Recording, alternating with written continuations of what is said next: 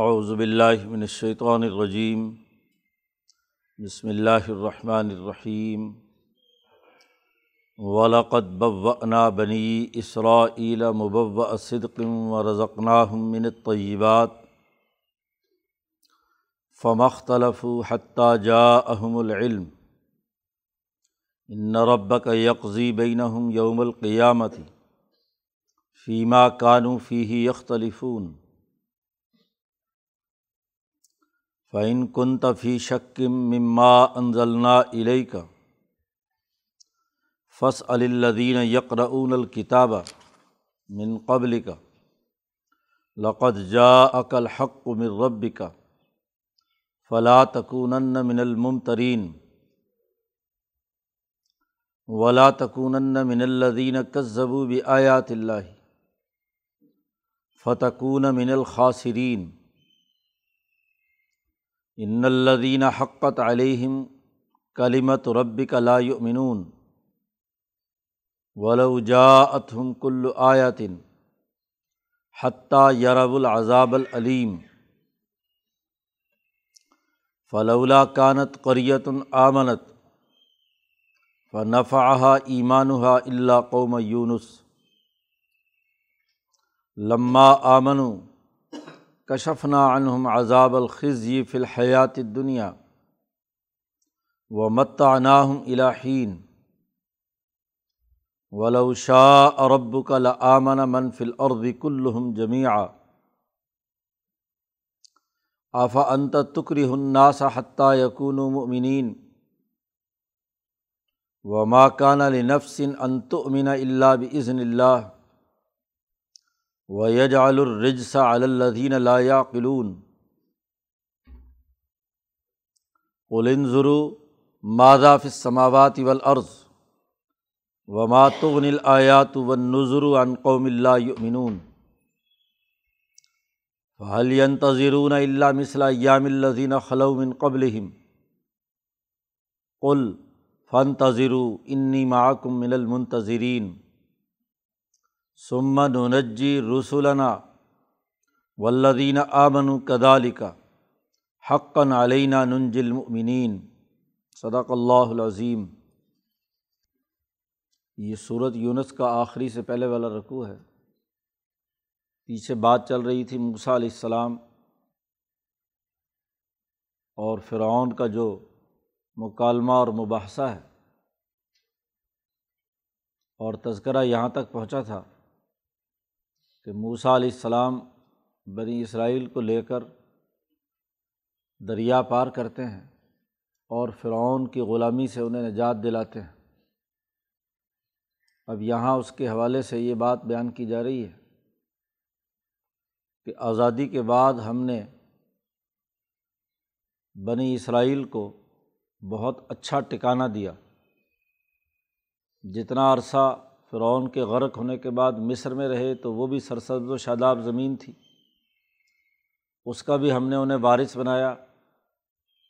نہ جالحم آئمتم و نہ جالحم الوارثین۔ اور جب وہ شام میں داخل ہوئے اور بیت المقدس پہنچے اور ان کی حکمرانی موسیٰ علیہ السلام کے بعد قائم ہوئی، تو وہاں بھی ان کی حکمرانی، سیاسی اور معاشی نظام اپنی قومی تقاضوں کے مطابق وجود میں آیا۔ اس کا ذکر کرتے ہوئے اللہ کہتا ہے ولاقت بب و انا بنی اسرائیلا ہم نے بنی اسرائیل کو ٹھکانہ دیا، انہیں وہاں ٹھہرایا۔ مبو صدقن اچھی اور عمدہ ٹکانہ دینا۔ ورژقناہ منت طیباتی اور ہم نے ان کو رزق دیا بہت پاکیزہ۔ صاف ستھرا عمدہ رزق اور وہ بھی وافر مقدار میں۔ دو باتیں بیان کی گئی ہیں۔ فرعون کی غلامی سے آزادی کے بعد ان کی اپنی سیاسی حکومت جو خالصتاً انہیں کے مفاد کی تھی، ان کے لیے امن و امان کے قیام کی تھی۔ اسے مبوع صدقن کہا۔ سچائی اور سچی اور حقیقت پر مبنی ایک پرامن، مضبوط حکومت جو تمام لوگوں کے لیے امن و امان کے قیام کو یقینی بنانے والی ہے۔ تو بنی اسرائیل کو سیاسی طاقت بھی دی۔ حکومتوں کا بنیادی مقصد، سیاست کا بنیادی ہدف انسانوں کو اچھا ٹکانا دینا ہے۔ امن و امان کا نظام قائم کرنا ہے۔ تمام لوگوں کے لیے سہولیات بہم پہنچانا ہے۔ تو ہم نے بنی اسرائیل کی حکومت عطا کی، انہیں بنی اسرائیل کی سیاسی طاقت کو مضبوط کیا۔ جو ان کے ساتھ مخلص تھی۔ غلامی کی حکومت، غلامی کا نظام اپنے عوام کے لیے سچائی پر مبنی نہیں ہوتا، جھوٹ پر مبنی ہوتا ہے۔ وہ ان کو اس ریاست اور مملکت میں جس پر غلام بنایا جاتا ہے، ان کے ساتھ جھوٹ بولتے ہیں۔ کبھی جمہوریت کا اعلان کرتے ہیں، کبھی بادشاہت کا اعلان کرتے ہیں، کبھی عدل کی کہانیاں سناتے ہیں۔ لیکن حکومت کے جو غلام کرنے والے افراد ہوتے ہیں، وہ عوام سے جھوٹ بولتے ہیں۔ وہ مبوا صدقن نہیں ہوتا، وہ مبوا کس بن ہوتا ہے۔ جھوٹے نعرے، جھوٹے وعدے جھوٹا نظام، جھوٹی عدلیہ، جھوٹی سیاست، جھوٹا مذہب۔ تو مبوا صدقن کے مقابلے میں بنی اسرائیل کے لیے فرونی نظام مبوا کس بن تھا۔ جھوٹ پر مبنی حکمرانی تھی۔ بظاہر خوش نما نعرے لگائے جاتے ہیں کہ ہم عوام کے لیے یہ کر رہے ہیں، قوم کے لیے یہ کر رہے ہیں۔ لیکن حقیقت میں وہ سچائی پر مبنی بات نہیں ہوتی۔ انعام جو ہے وہ یہ ہے کہ اپنی ایسی حکومت ہو جو سچ بولے، سچائی کی بنیاد پر انسانی معاشرہ قائم کرے۔ تو فرعون کے نظام سے جب ہم نے بنی اسرائیل کو آزادی دلائی، تو ہم نے انہیں سچائی پر مبنی ٹکانا دیا، حکمرانی دی، امن و امان کا نظام دیا، ان کے حقوق کی ادائیگی کے لیے اہل قیادت دی جو ان سے سچ بولتی تھی۔ اور و رزق منت طیبات اور دوسری اہم ترین چیز معاشی طاقت اور قوت ہوتی ہے۔ غلامی کے زمانے میں غلام قوموں کے کھانے پینے کا عمل منت طیبات نہیں ہوتا۔ وہ ملاوٹ والا ہوتا ہے۔ وہ طیبات کے مقابلے میں قرآن نے پیچھے لفظ استعمال کیا خبیص چیزیں۔ طیب اور پاکیزہ چیزیں وہ ہوتی ہیں جو صحت مند بناتی ہیں، جس میں ملاوٹ ہے، جس میں خرابی پیدا کی گئی ہے، یا ناقص اور سڑا بسا ہوا ایکسپائر جس کی ہاں جی ڈیٹ ہو چکی ہے، اس کھانے کو فراہم کرنا یا ان دوائیوں کو فراہم کرنا، یہ تو یہ بات کی ضد ہے۔ تو غلام قوموں کا جو سب سے بڑا مرض ہے، وہ یہ کہ ان کی اقتصادی کھانے پینے کی، رزق کی اور استعمال کی ساری چیزیں وہ نمبر دو ہوتی ہیں۔ لباس بھی، مکان بھی، رہائش بھی، کھانا بھی، پینا بھی، باقی سہولیات بھی، وہ طیبات نہیں ہوتی۔ تو ہم نے ان کو رزق نہ ہوں ہم نے ان کو رزق دیا منت طیبات ہی پاکیزہ رزق۔ میں سے ان کو رزق دیا، حکمرانی اپنی ہو، معاشی نظام اپنا ہو۔ اس کا تو وہ بہتر نظام قائم کرتا ہے۔ اس کا مطلب یہ ہے کہ معاشی سسٹم کی بنیادی ذمہ داری طیبات فراہم کرنا ہے۔ پاکیزہ اور صاف ستھری، صحت مند اشیا اور رزق فراہم کرنا یہ ایک معاشی نظام کی بنیادی خصوصیت ہونی چاہیے۔ تو یہ دو انعام ہم نے ان پر کیے، ایک سیاسی اور ایک معاشی۔ اب جیسے یہ طاقت آتی ہے جی قوت آتی ہے اور یہ طاقت اور قوت آتی ہے علم سے حتیٰ جا احم العلم، علم ان کے پاس آ جاتا ہے۔ جب علم و شعور آتا ہے، تو وہ بہتر سیاسی نظام اور اچھا معاشی نظام قائم کرتے ہیں۔ ان میں جرت دلیری اور اس علم کو استعمال کر کے آزادی اور حریت کی جد وجہد اور کوشش کرتے ہیں۔ لیکن جب اسی علم کے اساس پر سیاسی اور معاشی نظام قائم ہو جاتا ہے اور ایک وقت گزرتا ہے اقتصادی قوت مرتکز ہونا شروع ہوتی ہے۔ اسی طرح جو سیاسی طاقت ہے وہ حکمران طبقے کے پاس آتی ہے۔ تو کچھ عرصے کے بعد وہ حکمران طبقہ آپس میں لڑتا ہے۔ ان میں اختلاف پیدا ہو جاتا ہے۔ اختلافی نوعیت وجود میں آتی ہے۔ جی جب تک تو مخلصین اور اہل قیادت برقرار رہتی ہے۔ تو وہ علم و شعور کی بنیاد پر سوسائٹی کی ترقی کے لیے کردار ادا کرتے ہیں۔ لیکن جب ان کے بعد نااہل لوگ آ جائیں یا ایسے لوگ آ جائیں جو پورے طریقے سے اہل قیادت کی ذمہ داریاں پوری کرنے سے قاصر ہوں، تو پھر علم آنے کے بعد ان میں اختلاف پیدا ہوتا ہے۔ اور یہ اختلاف آپس میں جنگ و جدل کی بنیاد پر ایسی نوعیت اختیار کر لیتا ہے کہ دوبارہ زوال کی طرف چلے جاتے ہیں۔ یہی بنی اسرائیل جن کو موسا علیہ السلام کی جد وجہد اور کوشش سے آزادی ملی۔ بعد کے زمانے میں دوسری اقوام کی غلام بنتی چلی گئی۔ جالوت نے ان پر قبضہ کر لیا، آپس کے اختلافات سے فائدہ اٹھا کر۔ دوسری قومیں یلغار کرتی ہیں اور پھر دوبارہ غلامی کا وہی چکر شروع ہو جاتا ہے۔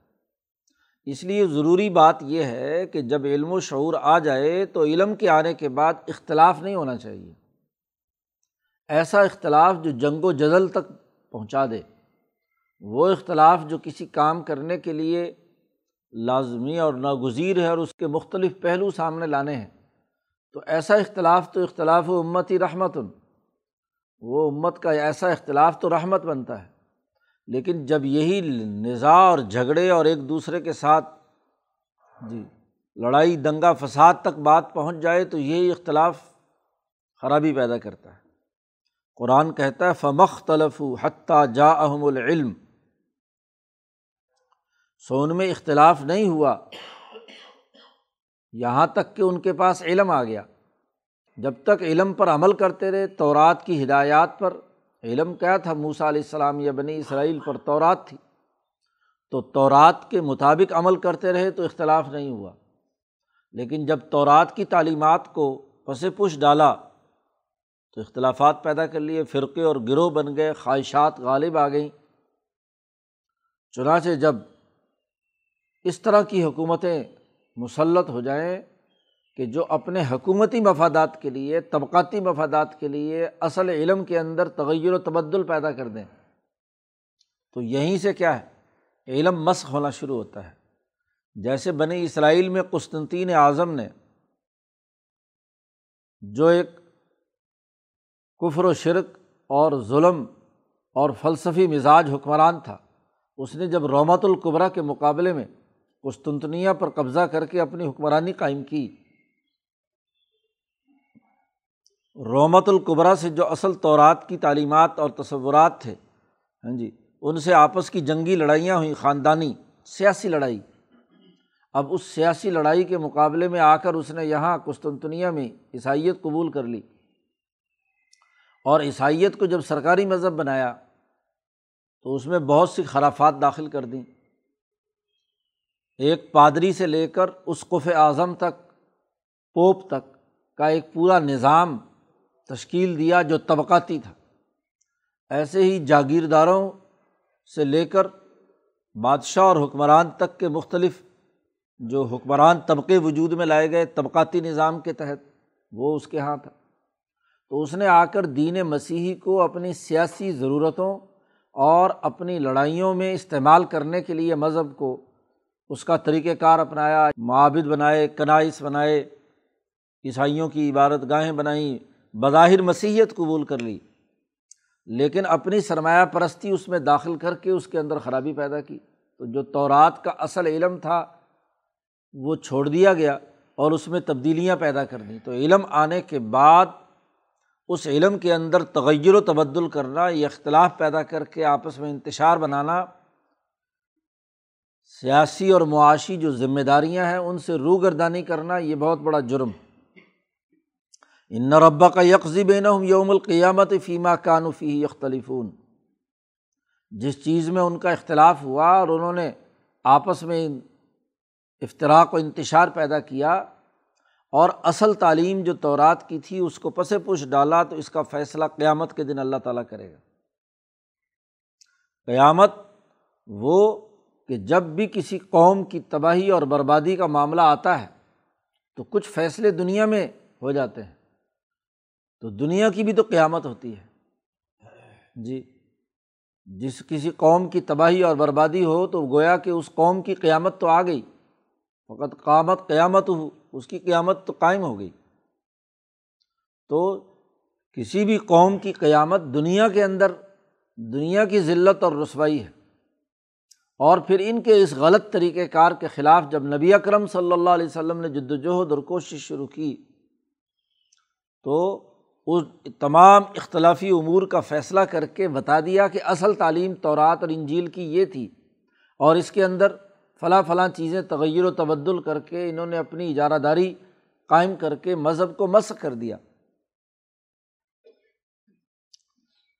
اب گویا کہ یہ موسا علیہ السلام کا پورا واقعہ بیان کیا ہے اور اس کے کچھ نتائج بیان کیے ہیں اور وہ نتائج یہ ہیں کہ بنی اسرائیل کو ہم نے سیاسی طاقت اور سچی حکمرانی کا مبوا صدقن سچائی پر مبنی ٹکانا دیا، سیاسی طاقت دی، اور وزر ورزقناہ من طیبات اور طیبات بھی ہم نے انہیں عطا کی۔ گویا کہ پورا انقلاب فکر و عمل ہوا۔ نو علیہ السلام سے لے کر موسا علیہ السلام تک کے یہ تمام واقعات بیان کیے ہیں مکہ مکرمہ میں۔ اور نبی اکرم صلی اللہ علیہ وسلم اپنی جماعت کو یہ بات سمجھا رہے ہیں کہ بےآنی ہی یہی کام نبی اکرم صلی اللہ علیہ وسلم کی جد وجہد کا ہونا ہے کہ آج تو مکہ میں تم تکلیفوں اور ایزاؤں میں ہو، تو تمہیں بھی ایک مبوا صدقن مدینہ منورہ میں یسرب میں تمہاری حکمرانی قائم ہونی ہے۔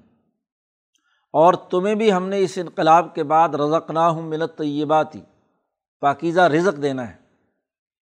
اور اختلافات کے حل کرنے کے لیے ایک ٹھوس اور مستقل علم ہم نے عطا کرنا ہے۔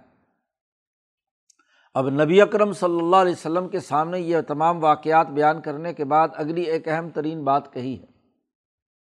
مخاطب حضور صلی اللہ علیہ وسلم کو کیا ہے، لیکن آپ کی وساطت سے وہ تمام مسلمان یا وہ تمام انسان جو مکہ میں تھے کہ یہ نتائج نکلتے ہیں، ایام اللہ کی پوری تذکیر بیان کر کے، گزشتہ تاریخ کے واقعات بیان کر کے یہ نتائج جو بیان کیے ہیں، اس پر اے انسانوں اگر تمہیں شک ہو فعین کن تفی شکم مما انزلنا علیہ کا اے محمد صلی اللہ علیہ وسلم، آپ پر ہم نے یہ جو باتیں ابھی نازل کی ہیں اور یہ جو ماضی کی تاریخ بتلا کر نتائج کی طرف نشاندہی کی ہے کہ ہم نے بنی اسرائیل کو مبوا صدقن عطا کیا، ان کو رزق وافر مقدار میں پاکیزہ عطا کیا تو یہی کچھ آپ کے ساتھ بھی ہونا ہے، آپ کی جماعت کے ساتھ بھی ان شاء اللہ ہونا ہے۔ تو اگر اس کے بارے میں اگر کسی کو کوئی شک ہو تو فص ال تو آپ سوال کر لیجیے ان لوگوں سے جو کتاب پڑھتے ہیں۔ یعنی اصل طورات کو جاننے والے جو اور انجیل کو جاننے والے ہیں، ان سے سوال کر لیجیے جو آپ سے پہلے گزرے ہیں۔ ایسے انصاف پسند عیسائی اور یہودی ہیں، عالم۔ جو کتاب کا علم رکھتے ہیں، تو ان سے اصل کتاب کی معلومات لے لیجیے کہ جو بات ہم نے بیان فرمائی ہے وہ درست ہے یا نہیں، کہ نتیجہ یہی نکلنا ہے۔ لقد جا عقل حق مر رب کا آپ کے پاس، آپ کے رب کی طرف سے حق آ چکا ہے۔ اب یہی حق غالب ہونا ہے۔ وہ یحق الحق کا بھی کلیمات ہی ولو کری حل مجرمون پیچھے گزر چکا۔ کہ حق ضرور غالب آ کر رہے گا۔ اگرچہ مجرم لوگ کتنا ہی ناپسند کیوں نہ کریں۔ تو یہ اب حق آ چکا ہے۔ فلاں تکون من الممترین، آپ شک کرنے والوں میں سے قطعی نہ ہوں۔ ولا تکون من الدین کذب بیات اللہ۔ اور آپ ان لوگوں میں سے ہرگز مت ہوں جو اللہ کی آیات کا انکار کرتے ہیں اور پھر خسارے میں مبتلا ہوتے ہیں۔ فتقون من الخاصرین خرابی اور خسارے میں پڑھنے والوں کا ساتھی بن جاتے ہیں۔ یا آپ بن جائیں ان کے ساتھی، ایسا نہیں۔ آپ کو اس حقیقت کو تسلیم کرنا ہے اور اسی کے مطابق جد وجہد اور کوشش کرنی ہے۔ جو نتائج ہم نے یہاں بیان کیے ہیں، وہی نتیجہ آج بھی نکلے گا۔ ان الدینہ حقت علیہم کلیمت ربی کا لا منون بے شک وہ لوگ جو ایمان لانے والے نہیں ہیں ان پر تیرے رب کا کلمہ ضرور سچ ہو کر ثابت ہوگا۔ اس کے نتائج ضرور سامنے آئیں گے، ان کو ضرور سزا ملے گی۔ ولو جا اتم کل آیاتن اب ان کا معاملہ تو یہ ہے کہ ان کے سامنے ہر طرح کی نشانیاں بتلا دی جائیں۔ تو اگرچہ ان کے پاس تمام نشانیاں آ جائیں، لیکن جب تک یہ دردناک عذاب نہیں چکھ لیں گے، اس وقت تک یہ ایمان لانے والے نہیں ہیں اور جب عذاب علیم دیکھیں گے تو پھر ایمان معتبر نہیں ہوگا۔ اس لیے ان کی حالت تو یہ ہے کہ وہ اس دین حق کو قبول کرنے کے لیے تیار نہیں جیسے موسا علیہ السلام نو علیہ السلام کے پیچھے واقعات میں ہم نے بیان کیا نو علیہ السلام نے ساڑھے نو سو سال دعوت دی۔ موسا علیہ السلام نے چھ سات سال تک مسلسل مصر میں ان کو پکارا اور ان کو دعوت دی، لیکن جو ایمان لانے والے نہیں تھے، ان مجرموں کو سزا ہی ملی اور ان کو ایمان کی توفیق نہیں ہوئی۔ قرآن کہتا فلاح کانت قریت آمنت فنفا ایمانہ کوئی ایسی بستی جو ایمان لائی ہو، ایسے موقع پر جب عذاب آیا ہو اور ایمان نے ان کو نفع دیا ہو، ایسا کبھی نہیں ہوا۔ کیونکہ یہ ایمان غرغرہ ہے، ایسے موقع پر ایمان لانا ہے جب عذاب سامنے آ جائے تو یہ معتبر نہیں ہے۔ اس ایمان کا کوئی نفع نہیں، کسی بستی کو نہیں ہوا۔ اللہ قوم یونس، سوائے یونس علیہ السلام کی قوم کے، کہ ان پر عذاب کی علامات آئی تھیں۔ اور ان علامات کے آنے پر انہوں نے اللہ سے گر گڑا کر دعا مانگی۔ اور اس دعا کی وجہ سے ان کی بچت ہو گئی۔ یونس علیہ السلام نے چھ سات سال تک نینوا میں موصل میں ان کو دعوت دی۔ اور جب اللہ کے حکم سے یہ فیصلہ ہوا کہ اگر یہ نہیں مانتے تو ان پر عذاب۔ تو حضرت یونس علیہ السلام نے دعا مانگی اور اس کے نتیجے میں عذاب کے آثار تین دن بعد کا انہوں نے فرمایا تھا کہ تین دن بعد عذاب آئے گا۔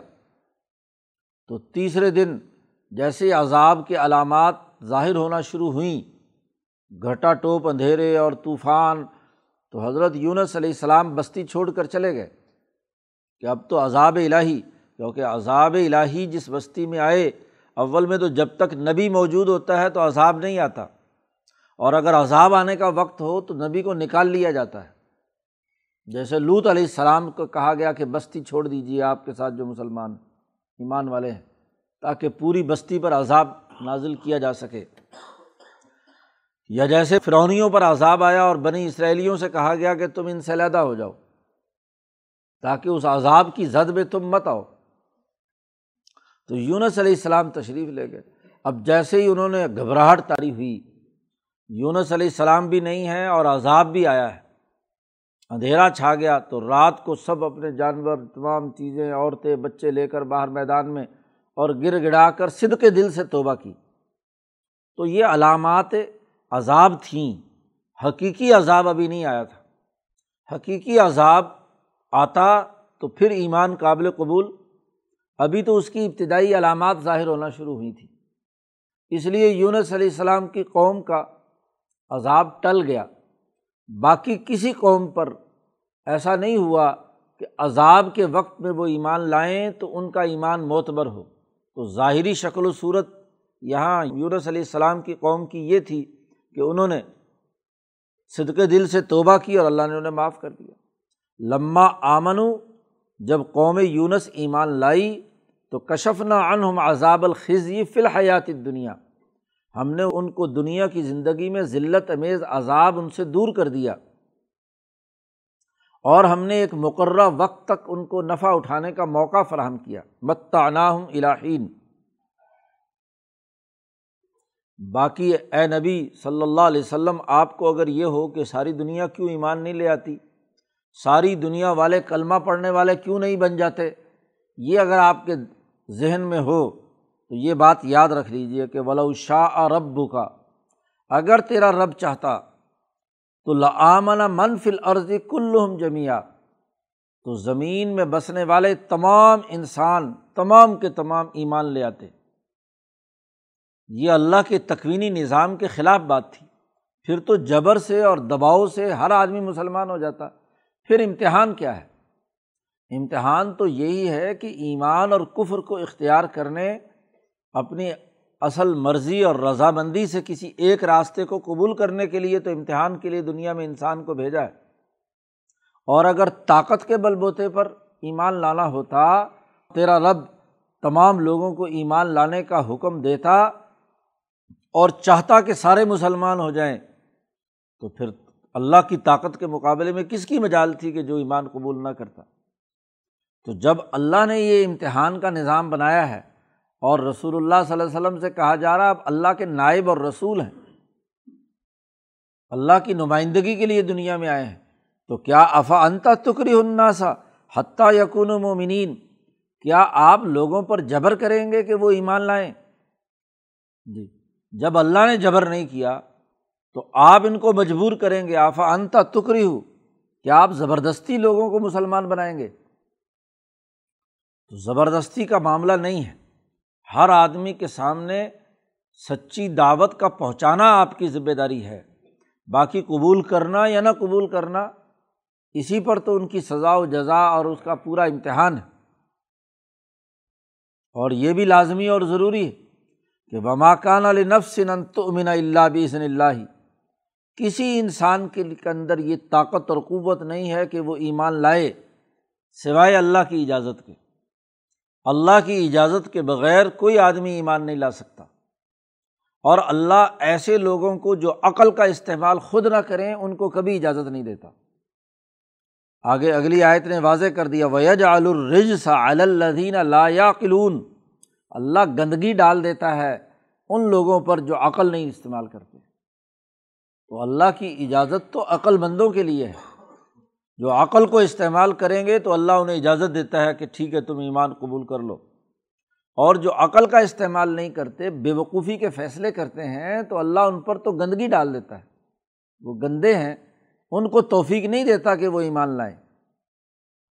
کل اے محمد صلی اللہ علیہ وسلم، ان سے کہہ دیجیے ان ضرور ماضاف سماوات والارض۔ دیکھو جو کچھ آسمان اور زمین میں ہے۔ وماتغن آیات و نظر عن قوم اللہ یؤمنون جو عقل و شعور استعمال کر کے ایمان نہیں لاتے، ان کو کوئی نشانی اور کوئی ڈرانے والے کی بات کوئی فائدہ نہیں دے سکتی۔ کیونکہ جب عقل کا استعمال نہیں ہے، فائدہ کسی علم سے تو وہ لوگ لیتے ہیں جو عقل کا استعمال کریں۔ اور جب وہ عقل کا استعمال نہیں کر رہے، تو ان کے سامنے کتنی آیات پڑھ کر سنائی جائیں۔ کتنے ہی ڈرانے والے اور سمجھانے والے آ کر انہیں سمجھائیں، انہیں کبھی سمجھ نہیں آئے گی، ان کو کوئی فائدہ اس سے نہیں ہوگا۔ چونکہ سورت کا موضوع قرآن حکیم کی طرف دعوت تھا، انسانوں کو ادھر دین کی طرف لانا تھا۔ اب قرآن نے یہ واقعات بیان کیے ہیں پیچھے، اور ان واقعات کے بعد کہا کہ اگر آپ کو یہ شک ہو اس میں جی تو آپ اہل علم سے سوال کر لو اور یہ بات بھی معلوم کر لو کہ یہ علم عقل و شعور پیدا کرتا ہے، فہم و بصیرت پیدا کرتا ہے اور جو عقل کا استعمال نہیں کرتے، ان کے لیے کوئی راستہ نہیں ہے۔ آپ ان سے کہہ دیجیے فعالی تذیرون اللہ مثلا یا ملزین خلو بن قبل اب کیا وہ انتظار کر رہے ہیں اس بات کا کہ ان کے ساتھ بھی وہی کچھ ہو جو ان سے پہلی قوموں کے ساتھ ہوا تھا؟ جیسے نو علیہ السلام کی قوم پر عذاب آیا، جیسے موسا علیہ السلام کی قوم جس کی طرف دعوت دے کر بھیجا گیا تھا، فرعون اور قانون ان پر عذاب آیا اور بنی اسرائیل کو آزادی ملی۔ تو اب کیا یہ مکے والے بھی اسی بات کا انتظار کر رہے ہیں؟ کل آپ ان سے کہہ دیجیے فن تذرو تم بھی انتظار کرو۔ انی معکم من المنتظرین۔ میں بھی تمہارے ساتھ انتظار کرتا ہوں کہ اب ہمارے درمیان اللہ فیصلہ کرے گا۔ کامیابی کسے ملتی ہے؟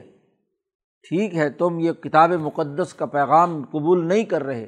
کتاب حکمت کی بنیاد پر عقل و شعور پیدا کر کے ایمان والے نہیں بن رہے۔ تو ٹھیک ہے، تم بھی انتظار کرو، میں بھی انتظار کرتا ہوں۔ سمن نجی رسولنا ولدین آمن کزالک پھر ہم اپنے رسولوں کو نجات دے دیتے ہیں۔ اور جو ایمان لانے والے ہیں انہیں بھی۔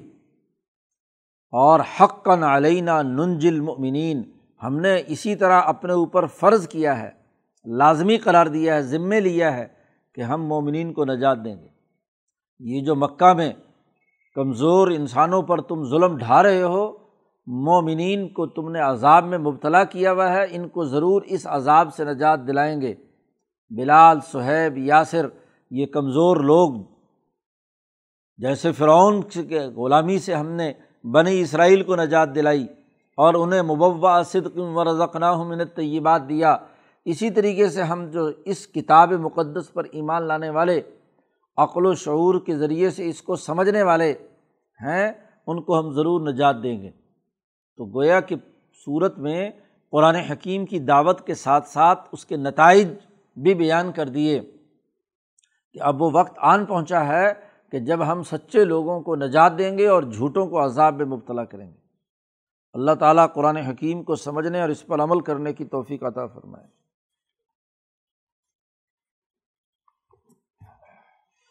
اللہ۔